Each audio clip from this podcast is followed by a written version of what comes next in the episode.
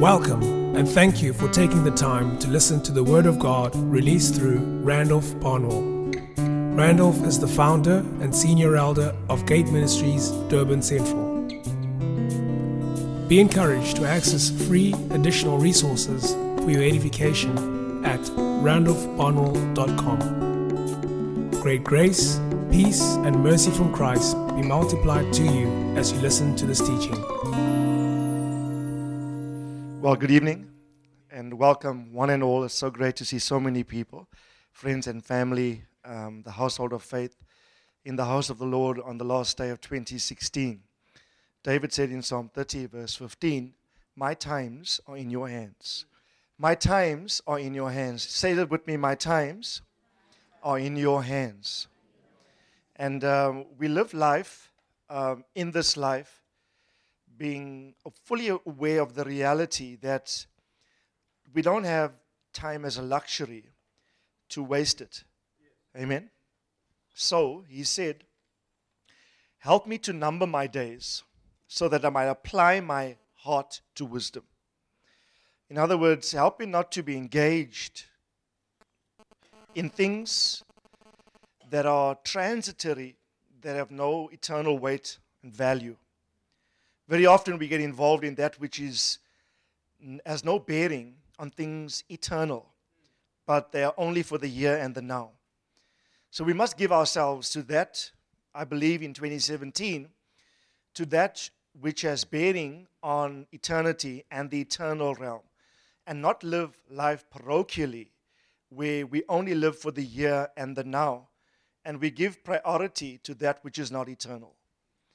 You can give a whole lifetime to that, to that activity, mindset, or behavior that will serve you no great benefit when eternity weighs its value and puts it on, on heaven's scales to see what worth it is. My prayer and my heart for all of us is that we will reprioritize. Generally, as we come to the end of the year, people uh, reassess the year and they make resolutions for the forthcoming year. And there's generally uh, anticipated that the following year would be better than the previous year. Uh, that is the general outlook of, of life for most people, that next year is my year. But let me just say this to you next year will be whatever you make of it. It's in your hands, literally. God can deem great things and hold great things in store for you in a specific time frame or period of time within human within human existence. But all of it is de- all of its fulfillment is basically held within your hand.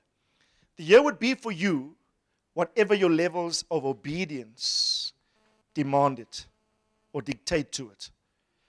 So as you're obedient so will the year unfold its blessings for you Deuteronomy 28 is very clear that blessings, God, blessings of the Lord come upon the obedient, while curses will attend the disobedient. You cannot escape that reality. It's inescapable. Human accountability and human responsibility has got to be uh, a priority within your year next year. You've got to be accountable humanly. Um, you've got to take full responsibility for how things pan out. You can no more defer responsibility to others or even to God. I'm saying the time of next year is in your hand. And it will be for you whatever your disposition is in terms of your mindset and or your behavior. So much is dependent upon us within next year. I want to release a word um, that is basically a continuation of a series on the grace of God that we have been exploring up until this point. For almost a few months now, we've been teaching on the grace of God. And of recent, a specific segment in the series has been favor, the favor of God as an outworking of the grace of God. So you can never ever claim to have grace unless in your life there are overt signs that you are blessed as we've sung, you're greatly blessed and you are highly favored. The Greek word uh, translated grace is charis. The Old Testament is hen or chen. And both words denote the essential composition of God's being as spirit. God is spirit, but spirit has quality, spirit has substance, spirit has constituent elements, spirit has a composition. You can't see spirit, but the fact that you cannot see it doesn't mean it's not there or it's not substantial. Everyone says spirit has substance. So if spirit has weight or substance, even though spirit is invisible, the invisibility of it doesn't make it less substantive. We have taught extensively this year that grace is the substance of spirit. So if God is spirit, the essence of his being is is a God full of grace. So when we think of the grace of God, it's not something given outside of the person of God. When God disposes or bestows grace upon somebody, it's literally the giving out of his essence of his person as a spirit being to someone. So when you say more grace, more grace, you are saying, God, that thing that comprises your being as spirit, I want more of it.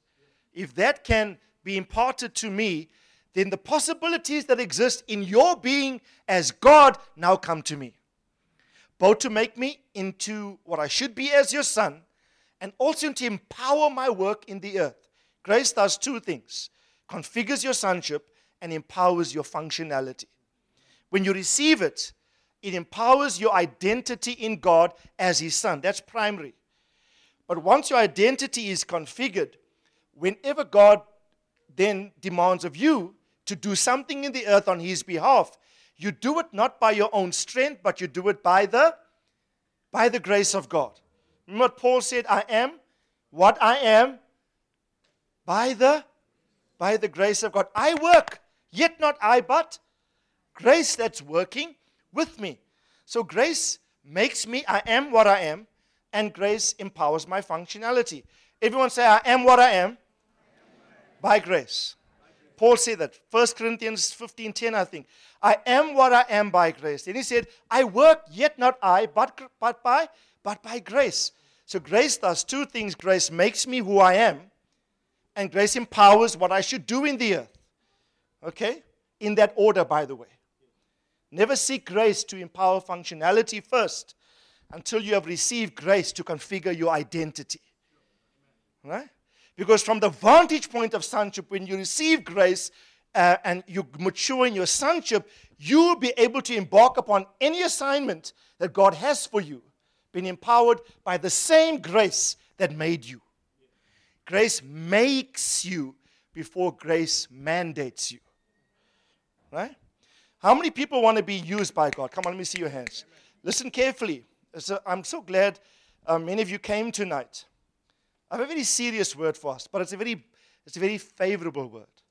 But it's going to demand response. It's going to demand response. I want to be used by God. But I can never, ever be used by God in terms of the exploration of destiny outside of an established identity. If I know who I am in Christ, I'll be able to do anything for Him on His behalf. Never ever seek to do something for God from outside of an established identity as His Son. If you know who you are in Him, what He calls you to do. You know, Jesus was confirmed to be the Son of God by the voice of the Heavenly Father when he was 30 years old at John's baptism in the River Jordan. When he came up out of the water, the heavens opened, and the Father said, This is my Son. Before that, he never did one miracle, never did one assignment, never preached one Bible study until sonship was firmly entrenched from an established identity he could then, for the next three and a half years, do the works of God. You never do the works of God outside of first being established as to who God made you to be in Christ. Amen? So I want to encourage you. Uh, these, these things I've labored this whole year, these principles, and we did them in fairly extensive fashion. And if you'd like the CDs, they're all available at the desk there. But we all understand never do something for God until your identity in God has been firmly entrenched. Now, as an outworking of that, once grace you receive the grace of God and you grow in it. And there's a whole lot of uh, principles relative to growing in grace. But any claim to have the grace of God will then have attendant with it certain outcomes, one of which will be over demonstrations of your blessedness. The fact that God has blessed you and favored you. The Greek word charis and the Old Testament Hebrew word hen or chen, both words denote the preference that God gives to the individual. Everyone say preference. You can check any Greek or Hebrew scholar out. They all use the word preference, that God prefers you, that God gives you unfair advantage. There can be a host of people, but if you are full of grace, God will favor you. He will deal preferentially with you amidst a whole lot of people. And you know what the Bible says? Jesus grew in favor with God and with and with men. And when God favors you, men on the earth will favor you too. People will start to like you and they don't even know why they like you. Right? It'll be an outworking of the fact that there's grace operative in your life. And the grace of God, manifested as the favor of God in you, will get doors open for you beyond where your natural skill and talent could do. It will be an unseen work of the favor of God manifested in and through your life. Now, I really believe, I don't think that we coming at this segment in our grace teachings and it coinciding with the end of the year and me delivering a New Year service message to you. I really believe, as a conviction of my heart, that 2017 is going to be the year of unprecedented favor. Everyone say unprecedented favor. Unparalleled. In other words, never before in your life will what God is about to do will have a reference point of anything he's done before prior to that. It's going to be a standard and a firstness of God doing major things that will be so um, uh, distinctive, so so um, powerful in how His purposes for your life start to form themselves that they're going to be significant, significant acts and doings of the Lord. I want to read a text. It's Isaiah, Isaiah chapter 61. Uh, this is prophetic of the Lord Jesus Christ, this text, because in Luke 4, our Lord actually quoted this verse. So the prophet Isaiah is prophesying of a reality that will be true of the Lord Jesus. And in Isaiah 61, verse 1, the Spirit of the Lord God is upon me because the Lord has anointed me to bring good news to the afflicted. He sent me to bind up the brokenhearted, to proclaim liberty to the captives and freedom to the prisoners to proclaim the favorable year of the Lord, a day of vengeance for our God, of our God, to comfort all those who mourn. To grant to those who mourn in Zion, giving them a garland instead of ashes, the oil of gladness instead of mourning, the mantle of praise instead of the garment of heaviness. Okay, they will rebuild the ancient ruins and they will raise up the former devastations, and they will repair the ruined cities, the desolation of, of many generations. For now, all I want to focus on is verse 2 to proclaim the favorable year of the Lord. Everyone say the favorable year of the Lord. Some of your Bibles say the acceptable year of the Lord. The word acceptable in the New King James and yeah, favorable in the NASB, uh, it's, it's the Hebrew word razon. And razon means this pleasure, delight, desire, will, favor, or acceptance. Now, The Spirit of the Lord is upon me. One of the outworkings of the Spirit's anointing upon Jesus, this verse is prophetic of Jesus. He says, I am come to proclaim a favorable year. Now, the word year here in the Hebrew is used variously in the Bible, but a lot of the times it's used to denote a specific designated time period. Specific designated time period. Now, generally, I don't teach like this, but I felt a prophetic impulse while I was preparing that I really believe that the proclamation of the favorable year of the Lord applies very, very much so to 2017. Very, very much so. 2017 is the 500th anniversary of Martin Luther's Reformation. In the year 1517, on the 31st of October 1517, that reformer, that monk, uh, stood up against the Catholic Church and, and he listed his 95 theses. he nailed it to the door. And uh, he said the church needs reformation. The church needs to come back to biblical order, right? Now, we're living in the year next year, a few, a few minutes' time, will be 2017, and we're at the start of the process of that year. It is the conviction of major apostles and prophets globally that every 500 years, God does something significant in the earth. God does something very powerful and very significant in the year. Five is also the number of grace. 500, amplified grace. It's an amplification of grace. So I don't generally, even when I teach New Year's night messages, draw reference to numbers and, and prophetic takes on people. I will just minister the word of the Lord as I feel led. But for the first time this year, I felt in my heart that these things are true. That next year promises to be a year uh, in which there will be strategic developments of the doings of God in the earth. It's not going to be an ordinary year. I'm here to declare to you as God's son and as God's servant tonight. Next year will not be ordinary. It's going to be the year from which subsequent years will be dated.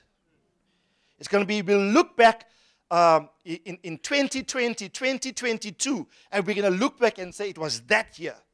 It was in 2017 where these things, seeds of these processes, are now maturing.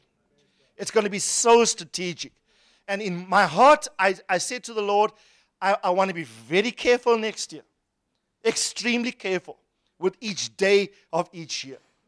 I'm going to be extremely careful with my mindset, with the words of my mouth, with my priorities, with my alliances, my loyalties, my levels of honor to spiritual fathering, my love and rescue of brothers, my love for the church, my love for the lost soul, to win the lost. I want to be very calculated because I know next year is going to be a powerful year.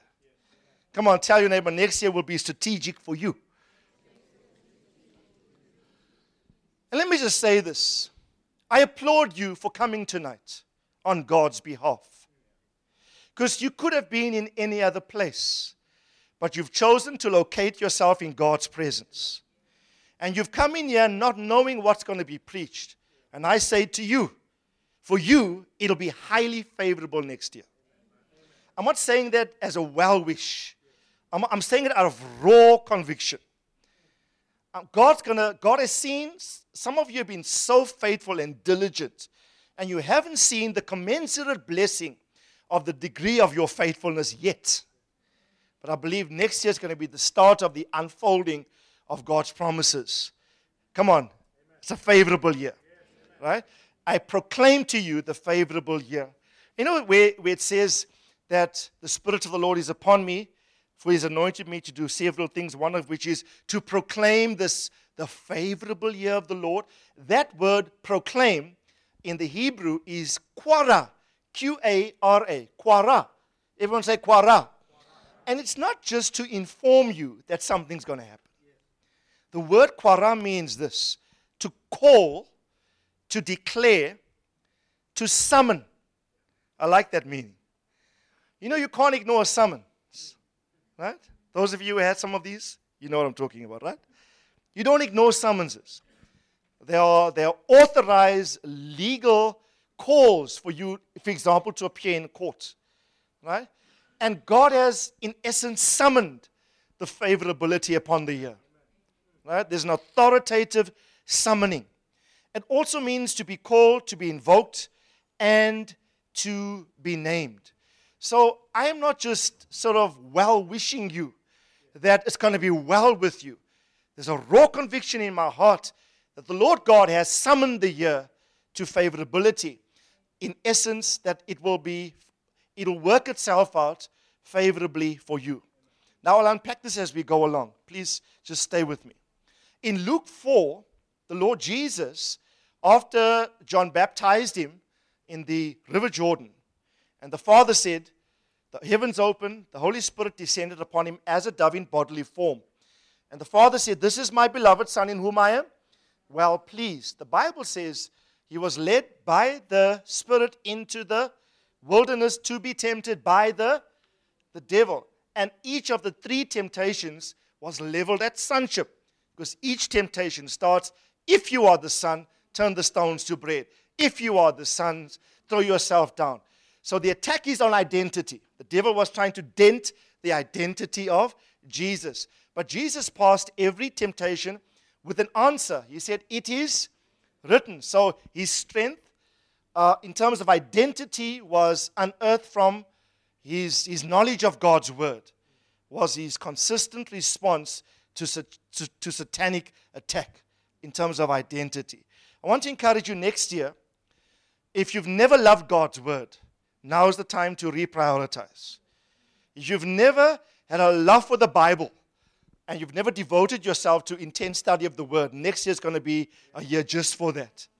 Because if, if the devil can trip you up in terms of attacking who you are, if you're not strong in the word, you'll never know who you are. I really believe, I don't have time to prove this, but I really believe the identity of Christ was solidly entrenched by what he read of himself in the book, in the Torah, the first five books of the, of the Bible. Because it said of him in the Psalms, even, in the volume of the book, it is written of me. I delight to do thy will, O God. You're going to find yourself in the scriptures. He found himself in the Bible. God wrote about you in the book.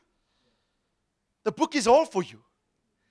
Come on, tell someone, love the Bible, love the scriptures. No one can, can falter from an established identity uh, that you get from when you study the Word of God and things uh, witness with you concerning who God made you to be in Him. That's why the Bible is called a mirror. What do you see when you look into a mirror? You see a reflection of your yourself. I believe you see yourself as God made you to be in Christ, in and through His Word. Amen. Uh, I, am going to devote myself more to the Word of the Lord. Okay. So he passes those tests. Then the Bible says, passing the test, he returned to Galilee in the power of the Spirit. He was led by the Spirit. Luke 4 1. Luke 4 14. After passing the temptation, he comes out in the power of the Spirit and he goes into the synagogue. It just so happened that it was his turn to read the scriptures. They also had public reading of the scriptures there, right? So he took the scroll of Isaiah. An attendant handed it to him. So he, he opened the scroll and he, it fell on the passage that we, we just read. Now, it's recorded in Luke 4. Let me read it to you. Luke 4 from verse 17. And the book of the prophet Isaiah was handed to him. And he opened the book and he found the place where it was written. So he's reading what Isaiah wrote, and he said, The Spirit of the Lord is upon me because he has anointed me to preach the gospel to the poor. He has sent me to proclaim the release um, to the captives, the recovery of sight, to the blind, to set free those who are oppressed, and to do what? And to proclaim the favorable. What is he saying? He's saying this prophecy is now going to be fulfilled in me. I am here to declare to everyone listening in, in that synagogue, he's saying, This is the year of the favor of God upon you all listening. And you know what? at the bottom, uh, after he closed the, the scroll and he gave it back to the attendant, and you know what they marveled at? I think verse 22. They were all speaking well of him and wondering at what? Everyone say gracious words. Gracious words is also translated words of grace. So, what did he give them? Grace. Words of grace as he read that. And that's why I'm so convinced an outcome of grace dispensed would be living in a year. Now, year is not a, a calendar year as we know it, right? With 365 days. I want to say our definition of year now is my, my perpetual state of existence. Remember when Joshua said to, to Joshua 3, verse 5, before they attacked Jericho, what did Joshua insist that the nation do? After, okay, before that they were all circumcised, but just before he was praying to the Lord, and the Lord said to him, Up, Joshua, sanctify the people, for tomorrow I will do great things. Right? Now, there tomorrow was 24 hours. Literally, the next day, we're going to go and attack Jericho, the walls, great victory. But that word, if you, if you, if you examine it in the Hebrew, it literally means after preparation has been done, after set, a set set of circumstances have been fulfilled, these things will happen. So your tomorrow could be anytime you want it to be, so long as you're sufficiently prepared for that reality. Remember on the day of Pentecost in Acts 2, it came about on the day of Pentecost it says, when the day of Pentecost was fully come, they heard the sound of a mighty rushing wind, remember? And the Holy Spirit came and first filled the house where they were sitting, and then he filled each, each one. Now, the Bible says, and suddenly they heard the sound. No suddenly happens in a vacuum. The suddenlies of God, Pentecost broke upon the earth after a number of things were, were set in place. You want your suddenly moment, but you've done zilch. Doesn't work. You want to venture into breakthroughs, but you're living recklessly. It's not going to work, right? Tell you that it won't work. I want to encourage you. I want to encourage you. Start to position yourself in life such that you're being diligent consistently.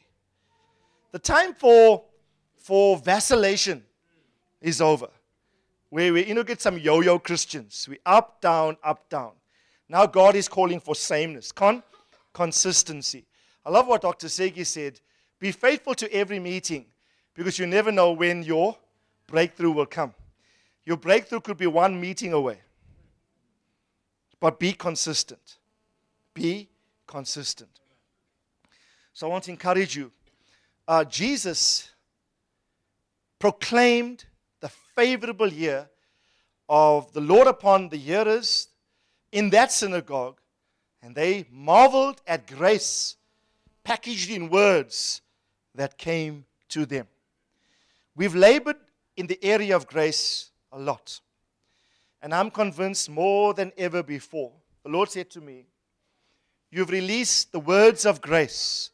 Now the context is prepared for the release of a proclamation of the favor of the Lord. Now, the word proclaim that Jesus used to proclaim favor is the word keruso. The Old Testament Hebrew in Isaiah was quara, but when he used it, says, I'm here to proclaim favor.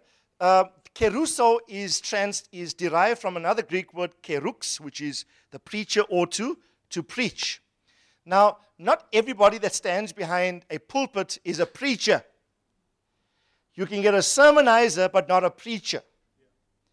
A kerux, the Greek implies a speaker on behalf of God, one who speaks the mind of God on behalf of God to others.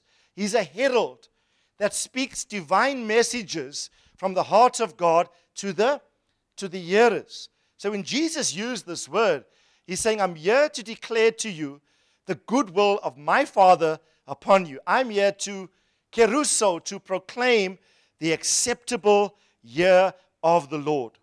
Now, listen to what a very well known Greek scholar said about this word. Thayer, if you want his name. Thayer said this about what this word that Jesus used. He said, when it's used, this particular word, it's not just an announcement or to make public some reality. He said the word is always it's used with a suggestion of formality, gravity, and authority. Formality, gravity, and authority which must be listened to and obeyed. Which must be listened to so there's attention. Everyone say attention. So I want you, I want you to be, in other words, aware of as you when we dismiss you in a few minutes' time and you go home, I want you to be thoroughly aware of the word, you must say this to your mind. The word I heard tonight was not just a public announcement, it was an authoritative declaration from God's heart to my life. It's a summons, like I said. It's got legal implications.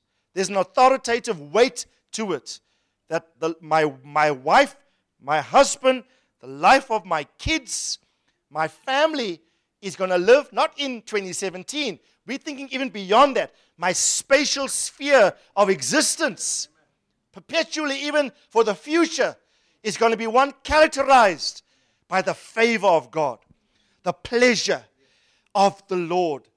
He likes me. That might be a revelation for some of you. God likes you. He doesn't just love you, He likes you. God likes me. When we use the word favorite, it means the person has preferential treatment among others.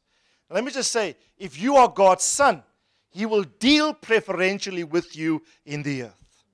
He definitely will. He will deal preferentially with you in the earth.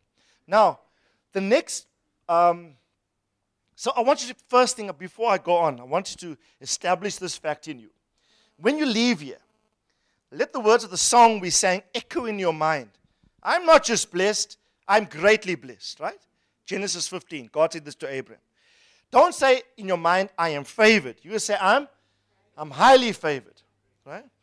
Then you got to think like this I am the recipient of grace if the grace that is the compositional makeup of everything as God, as a spirit being, is in me, that divine uh, essence of God in me before men is going to cause them to respond favorably to me.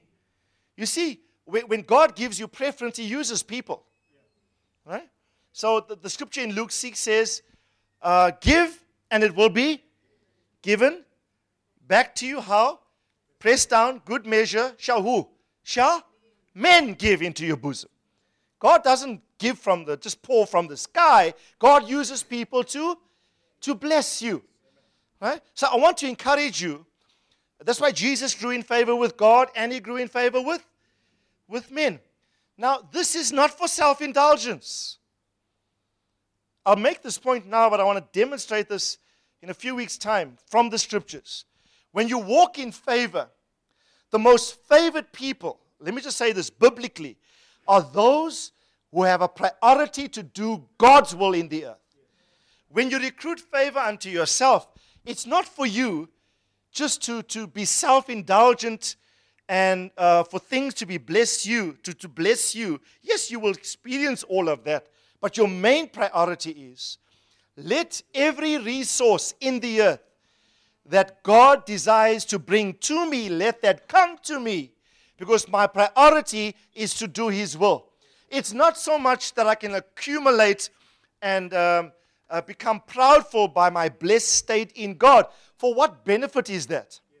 Unless I use all of that to propel the purposes of God in the to propel the purposes of God in the earth. That is my that's my main priority. Now, Psalm 102 is the most fascinating psalm to me. And in verse 13 of Psalm 102, it says this. Now, this is another prophetic verse that I want everyone to even memorize if you want and, and, and log this in your mind. Psalm 102, verse 13. You will arise and you will have compassion on Zion, for the time to be gracious to her, the appointed time has come. The time to be gracious to her, the appointed time has come. Can we get it in the New King James or the King James? It's fine. You will arise and you will have mercy on Zion. Who is Zion, by the way? The church. Zion in Scripture is a representation of the, of the church. So God says, this, this is a prophecy, you will arise and have mercy on Zion for the time to favor her. Yes, the set time has come. Next verse. Set time has come. Verse 14 Your servants take pleasure in her stones and show favor to her dust. This is the most powerful verse right here. Right? And I hope we have the time to get into it. We'll see how we go. But let me just go back to verse 13. You see, this is verse 14 is the prerequisite to experience verse 30. If you take pleasure in the stones of Zion, if you, the servants of the Lord, uh, favor the, her dust, then verse, verse the, the latter part kicks in. Look at verse 13 again, quickly. Look at verse 13. You will arise and you will have favor on Zion. For the time to favor her, yes. It's like double emphasis. Yes. Everyone say yes. Right? The time to favor, yes. The set time has has come. I want us to all read this in chorus. Let's read it together in chorus, right? In concert together. But where it says Zion, mention your name. Hallelujah. Can we do that quickly? Come on, as a prophetic statement. You will arise and have mercy on Randolph for the time to favor him. Yes, the set time has come. Come on, say it again. Mention your name.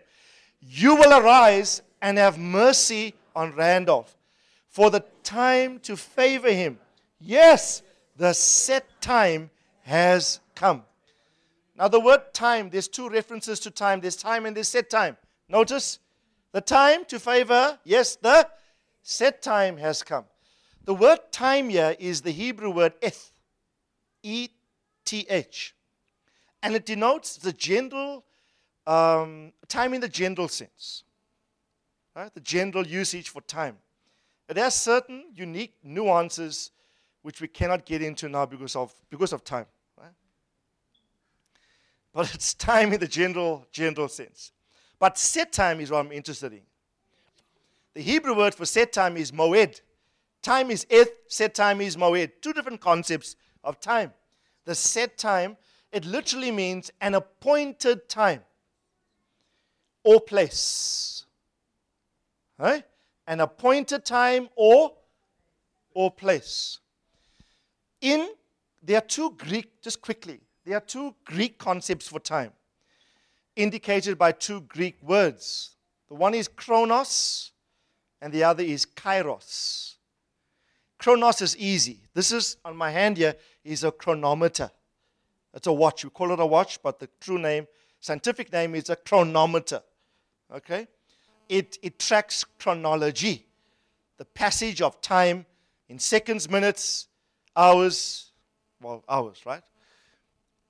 Beyond this, we go to the calendar for months, for weeks, days, weeks, months, and then for years. So time, chronos, denotes the passage of chronology.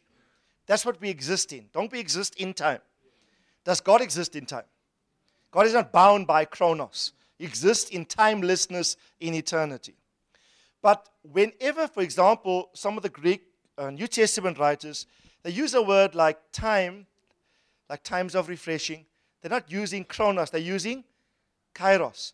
Kairos is defined as an opportune time denoted by certain definitive characteristics or predetermined events that God has decided before time began that these things would happen in time.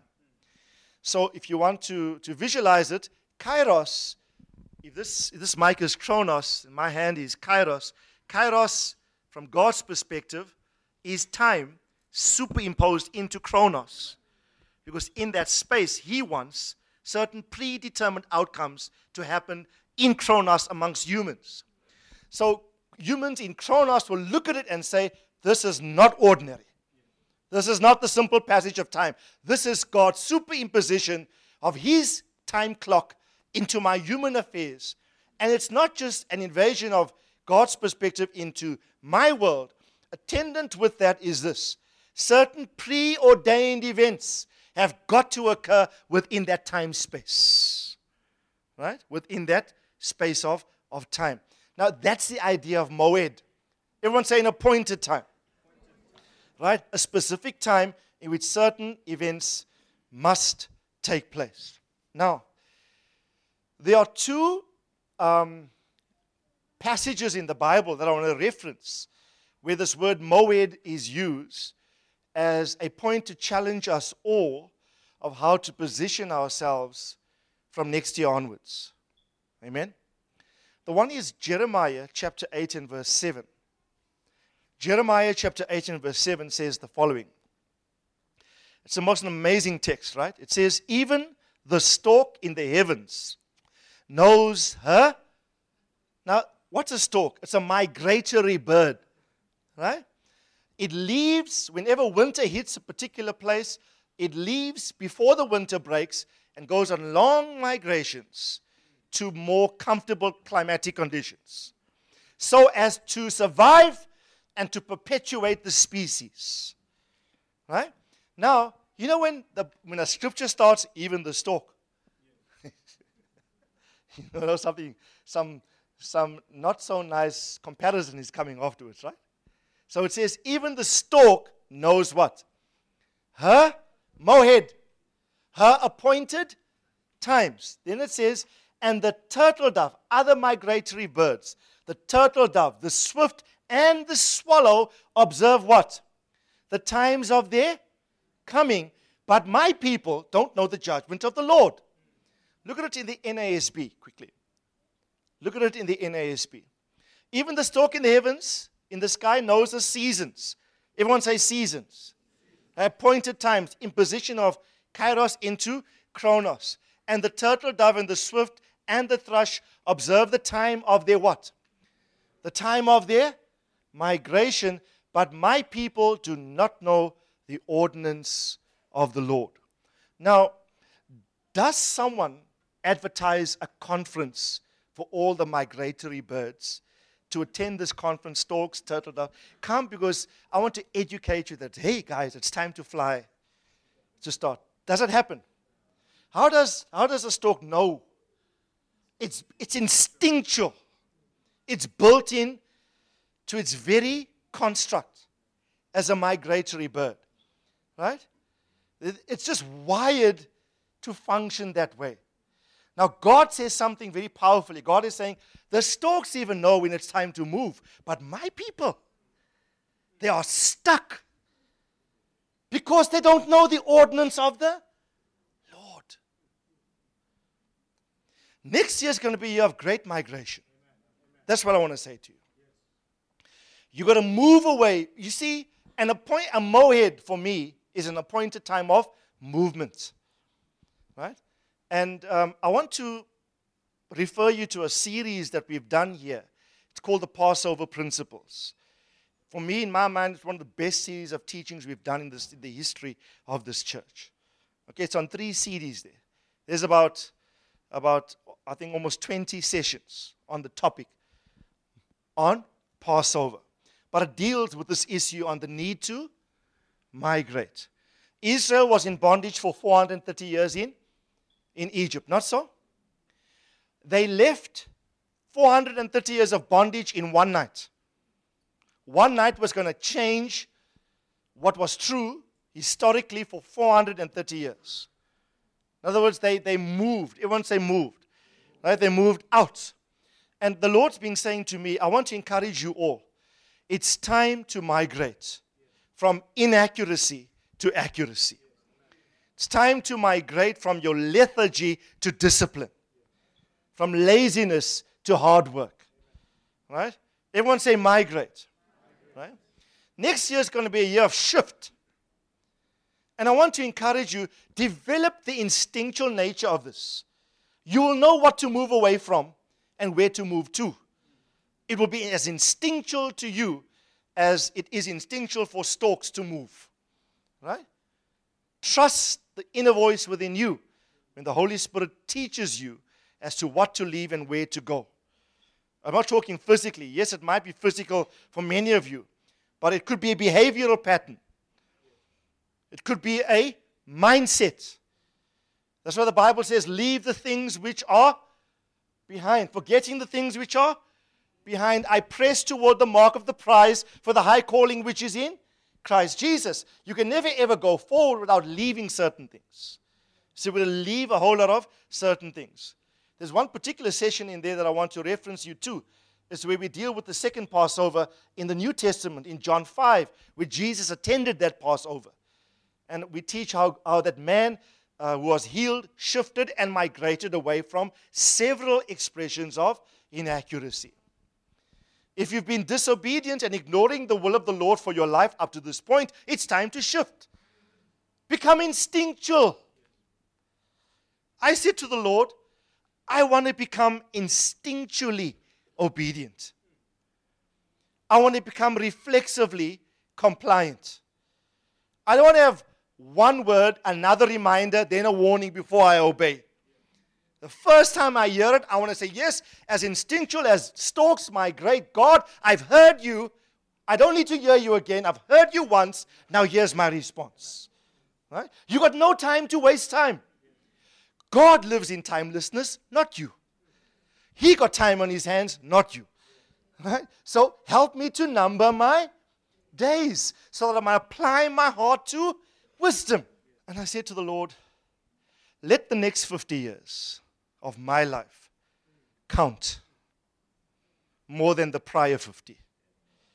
I don't want to, I want to, I want to, I want to leave a legacy.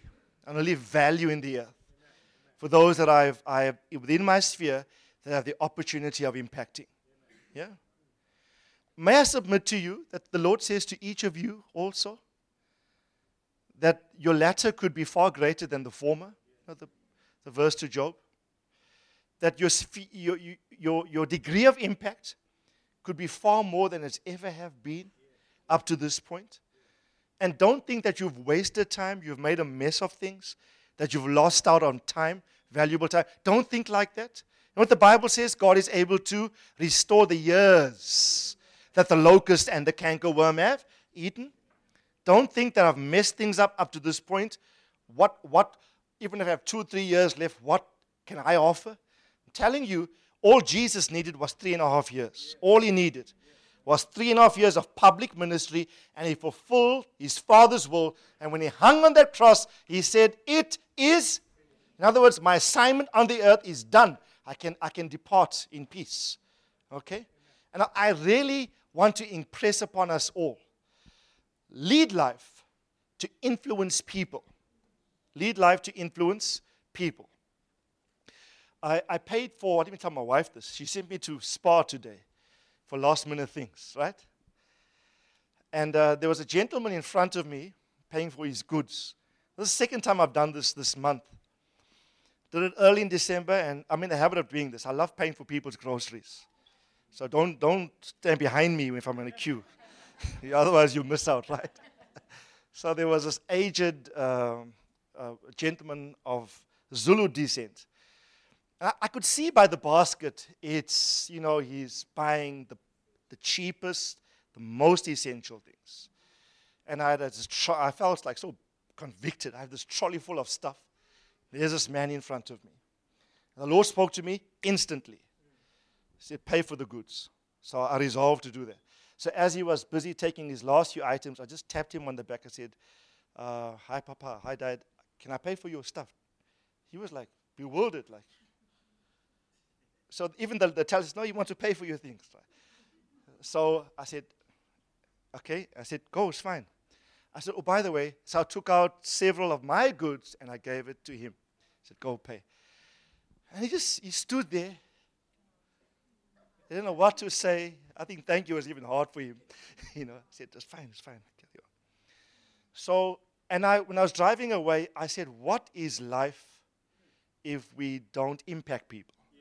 What is life if we don't impact people? What, wh- what's the point of living if all we've done, we weren't a blessing to someone? Now, uh, may I challenge you to do a random act of kindness at least once a month, the whole of next year? So there's 12 acts of random kindness you're going to do. Yes? Who's up for the challenge? To, to total strangers, maybe. Yes, to the household of faith, but also to, to total strangers without desire to be reciprocated with any benefit from what you do. Don't only bless those because you know there's something in it for me on the side. Right? Just, just do it and walk away. Right? I'm only publicizing it here to make the point. Otherwise, I would not have mentioned this. Do it quietly and don't let don't inform anyone if you need to. Just just between you and the Lord. I'm purely mentioning it here to activate you. Right? To activate you.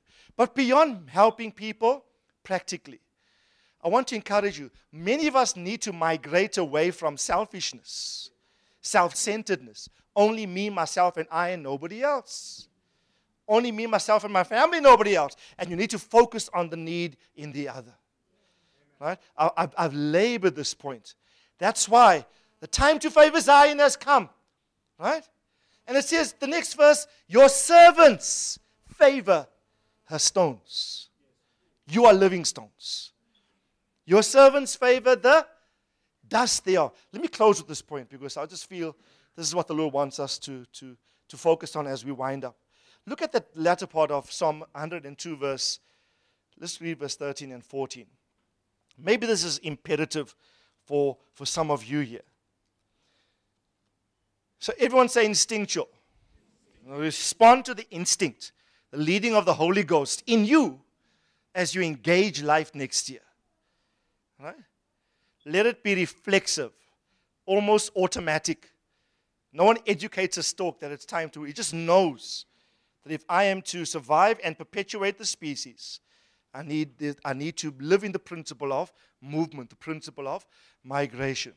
You will arise and have compassion on Zion, for it's time to be gracious to her. Your appointed time has, has come.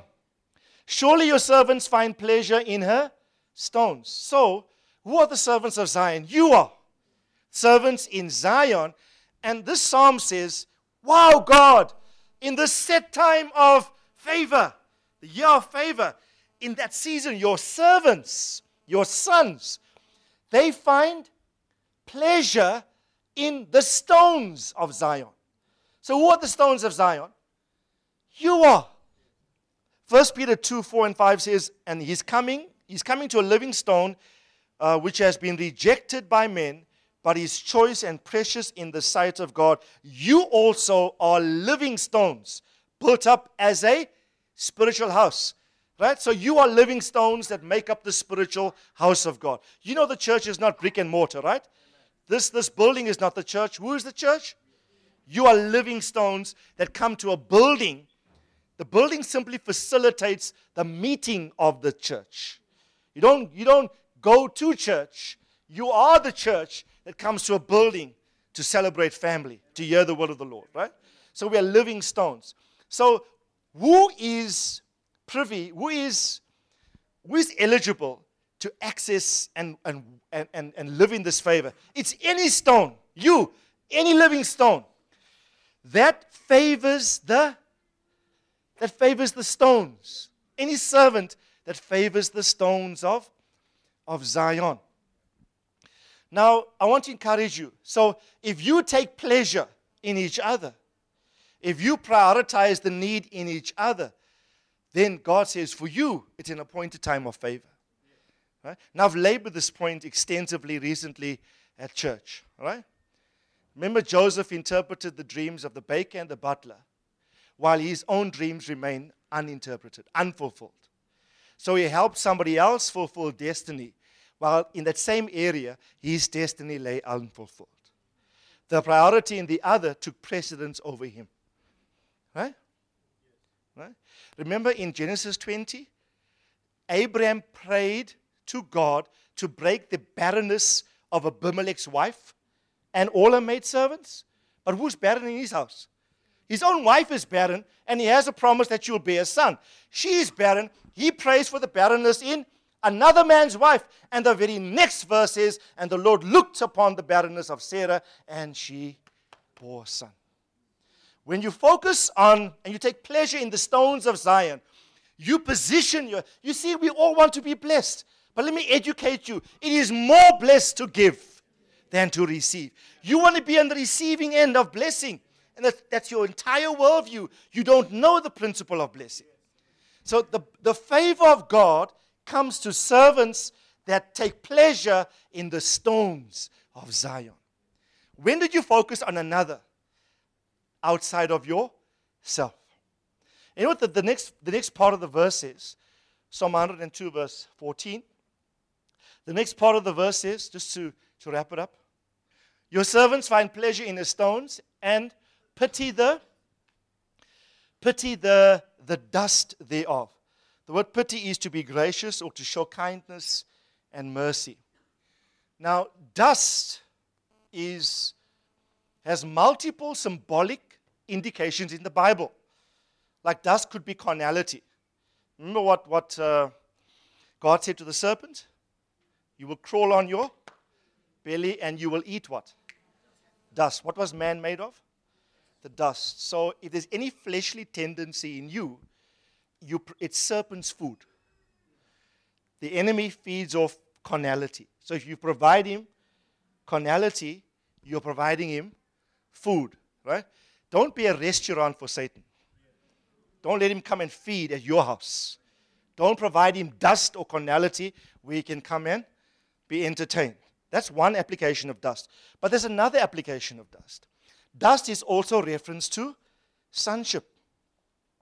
Genesis 13 16, God said this to Abraham I will make your descendants as the dust of the earth. So, your descendants or your seed. So, is it true then, if we're using scripture to interpret scripture, can we therefore conclude based upon this verse that dust is also a reference to sons or sonship? Yes? To seeds. Do you know that you're all Abraham's seed in Christ? Right? All Abraham's seed in Christ. So the time to favor Zion has come.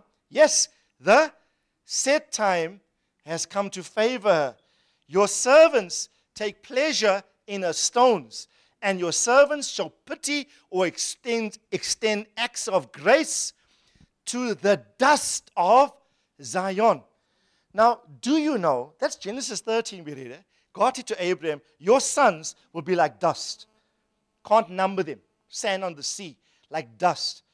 But you know what? Later in the book of Genesis, after I think he sacrificed Isaac, or te- intended to sacrifice Isaac, also you'll find this in Genesis 15.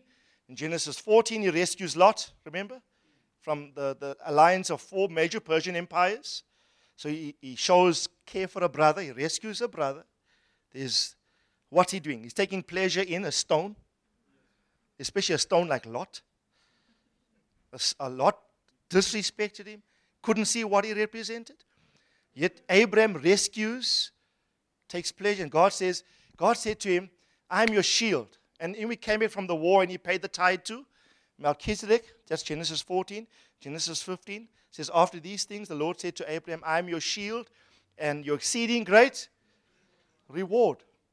There was a promise made to him that his descendants now will not only be like dust, but they will be like the stars of the sky.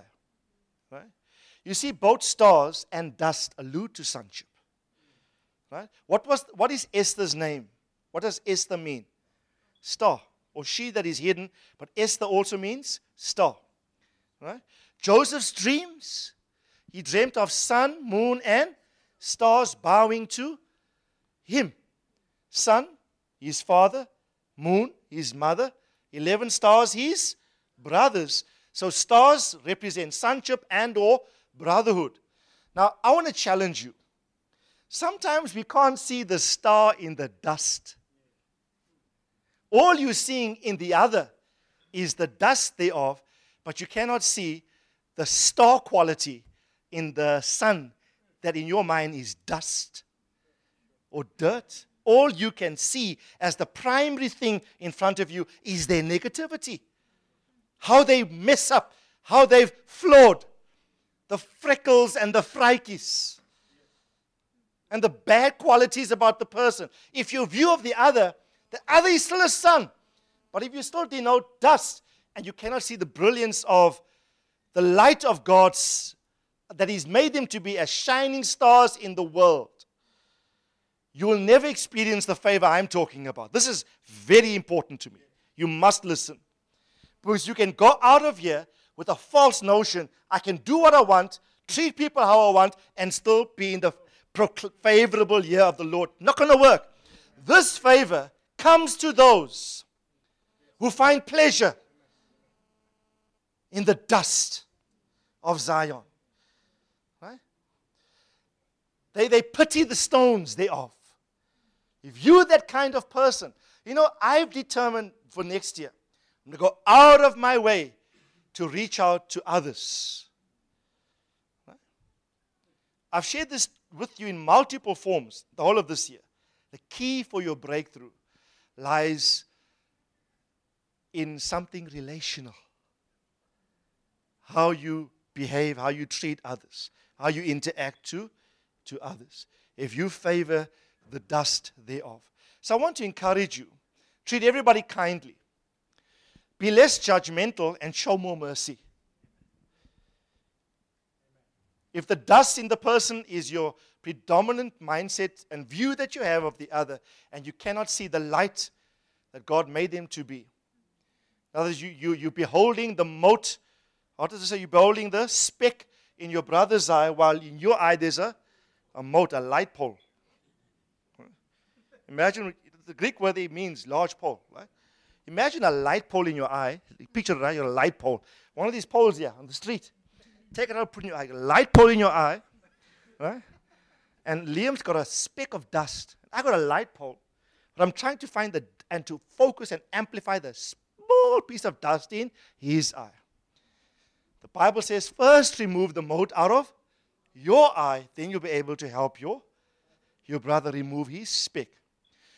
Be less judgmental of your brother when, in the same respect, there's obvious, overt things that you need to work on in in your life. Right?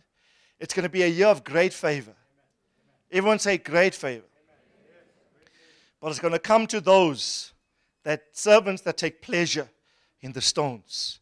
It's going to come to those that favor the dust thereof.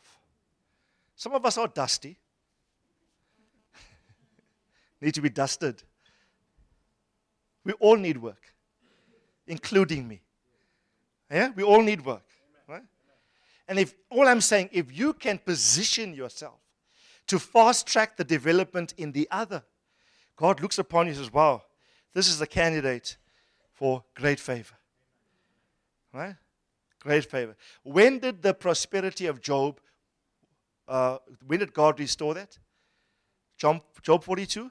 The Bible says, And the Lord restored the fortunes of Job after he prayed for his friends. When he was friend focused, God restored his fortunes. Right? So tell your neighbor, it's not all about you. yeah? Not all about you. Favor the dust thereof. Okay, one last verse and then we're out of here, right? In reference to migration, Exodus 12, verse 1 and 2. Exodus 12, verse 1 and 2. I shared extensively on this verse in the Passover series. I want to make one or two points here because it bears reference to, to some of the things we've been, we've been talking about. Okay. Now, the Lord, this was, the Lord said to Aaron and Moses, uh, Moses and Aaron in the, in the land of Egypt. This month shall be the beginning of months for you, for it is to be the first month of the year for you. It's a very important verse. You see, in a moment, we're all going to wish each other Happy New Year. And in our minds, it's the first month, January, of the new year 2017. When God said this to Israel, they were at the end of 430 years of Egyptian bondage. And God was about to lead them under Moses' leadership to lead them out, the Bible says, with a mighty hand. Everyone say mighty hand. Uh, he's going to lead them out with a mighty hand. And you know what? God, God invaded the calendar year. They were functioning by an Egyptian calendar program. They could have been in the middle, it could have been in the June of their, of their year. And God said, You are out of here. You're going to celebrate the Passover meal in families, eat unleavened bread, eat the entirety of the lamb, and you are out of here. You're out of here. And God says, as you leave, God said to him, This month is going to be the start of your new year. This will be the beginning of months for, for you. So, a new year starts not necessarily at the end of the calendar year. Biblically, scripturally, naturally it does. But we are functioning by heaven's time clock and not by Babylon's time clock. If you are all spiritual, and if you only get spiritual and make uh, the determination to make resolutions on the 31st of December at the end of every year, you're functioning by a different reality. That's not God's will. There's a time clock that God, God will superimpose a new year on your life anytime He wants to. In other words, whenever you sense the need to migrate and to leave bondage, to leave slavery and go into sonship, what did God say to Moses? Let Israel go, let my son go, my firstborn son. God called a whole nation. God, Moses said to Pharaoh, it's not just people you are releasing, you're releasing sonship. So whenever somebody comes out of slavery into a greater sonship reality, it's migration. Happy New Year. Yeah. I'm wishing you now. I'm waiting for 12 o'clock. Happy New Year. The new year starts. Whenever you reposition yourself, you internalize the need to move and you obey the Lord. Right? Right? Who wants to be prophetic and wish even before 12 o'clock and say, hey, I'm not waiting for the, for the natural calendar to signal the start of a new phase for me. I'm sending the Lord speak to me and I'm about to move into a greater reality of greater accuracy. The year of the the favor of the Lord. You know, if you don't move, you die, right? Birds even know this. Birds know if I don't move, it's death for me. Migration is essential. And I want to encourage you all. God's intention towards all of you is kind. The Lord is kindly disposed to every single one of you. God has got his God wants to bless you. You are indeed blessed and, and highly favored of the Lord. Your moed, your set time, I believe. I cannot speak for the church generally. I, I know this word can apply globally, but I'm speaking for the people in this house and for the people that are attending this meeting tonight. I'm saying to you, as God's servant, God has proclaimed a year of favor for you. It's a year of favor, but it has prerequisites. God said you need to take pleasure in the stones, and you need to favor the dust thereof. Amen. Bow your heads in prayer with me.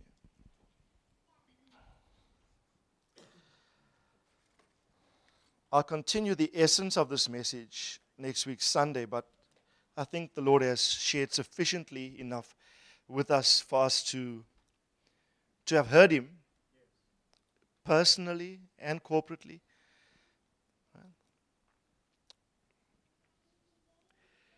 You cannot ignore the summons of the Lord.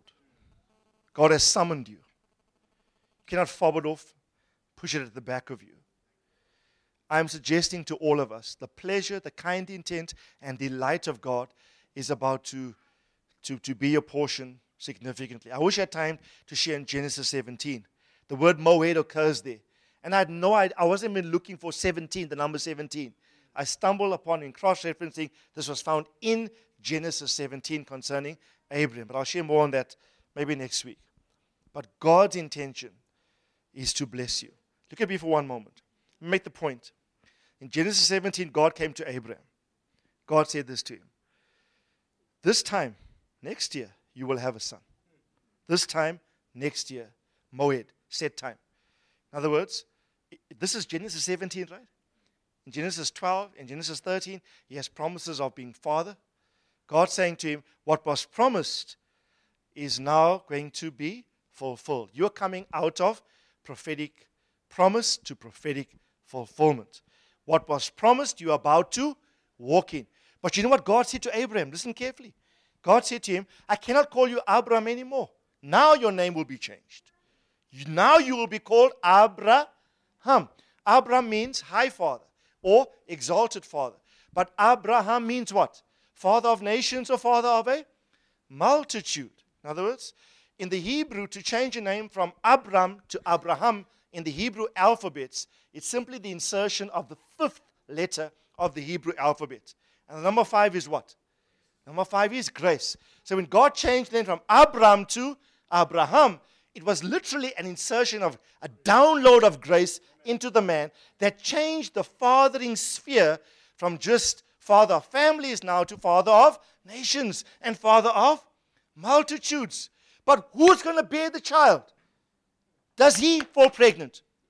Who falls pregnant? But you know what God said? God said, Hey, before you get this right, Abraham, your wife, where is she? And God said, Her name will no more be Sarai.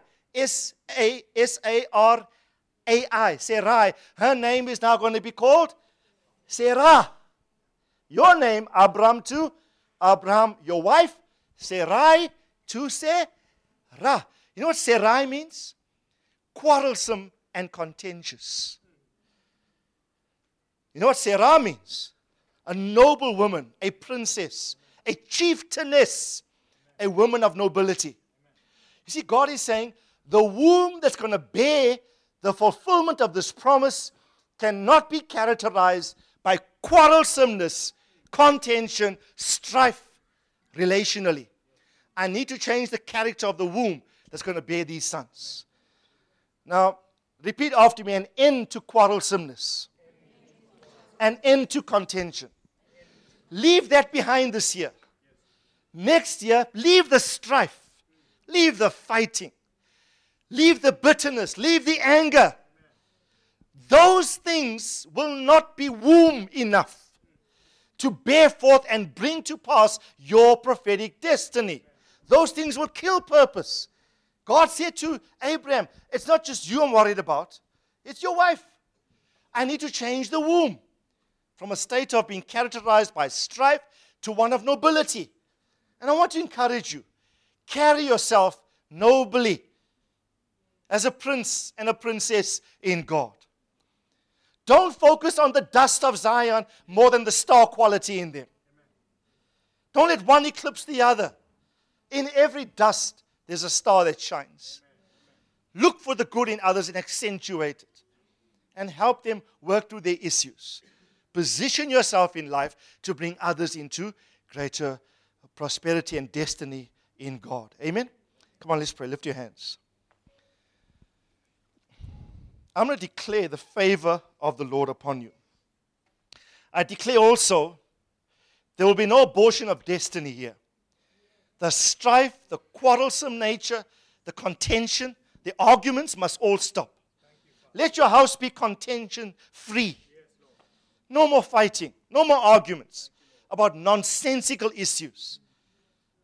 No more highlighting the negativity in the other when God says, but you must favor the dust and see what I've made them to be. They're going to shine one day, even though they are the dust of the earth today. Right? God said to Abraham, I take your eye on, on the, the image of your sons as dust, they will now shine as stars that cannot be numbered. Come on, lift your hands. The Lord bless you. I'm pronouncing a blessing on you. The Lord bless every single one of you. The Lord keep you. The Lord lift up his face and the Lord shine upon you. The Lord give you peace. The Lord bless the womb of birthing of prophetic promise and fulfillment in you. The Lord take away quarrelsomeness, contention, strife, and fighting from your house. The Lord remove that. The Lord will give you an environment of peace in which seed can germinate and come to full fruition, blossoming, productivity, and growth in God. I bless you on God's behalf today.